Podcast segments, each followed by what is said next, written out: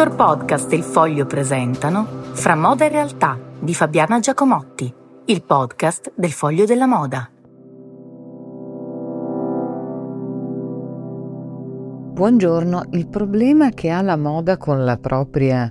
presunta insussistenza però viene dimostrata poi da alcune azioni molto concrete, tipo quella uh, del CEO, dell'amministratore delegato di Adidas, Bjorn Gulden, che uh, non ha ancora deciso ma sta decidendo di distruggere probabilmente tutte le sneaker realizzate in collaborazione con Yeezy.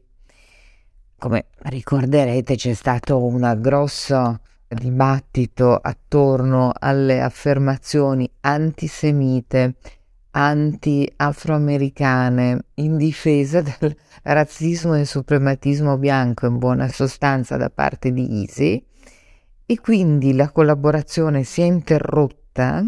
e eh, quello che succederà certamente è che Adidas quest'anno perderà per la prima volta in 31 anni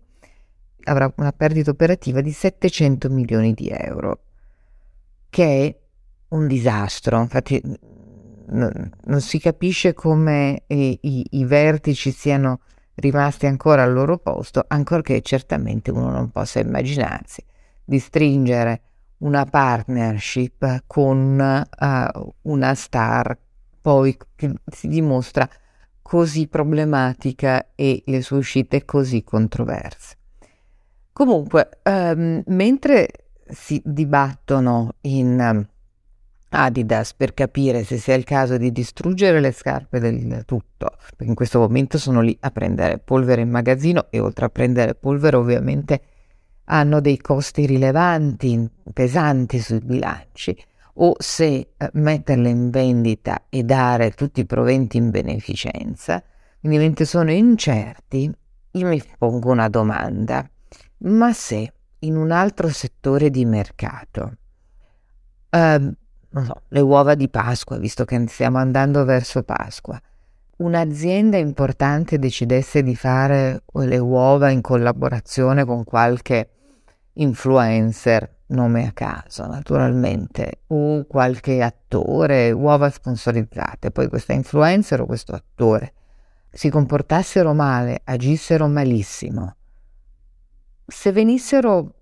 distrutte tutte le uova col marchio, non si solleverebbe il mondo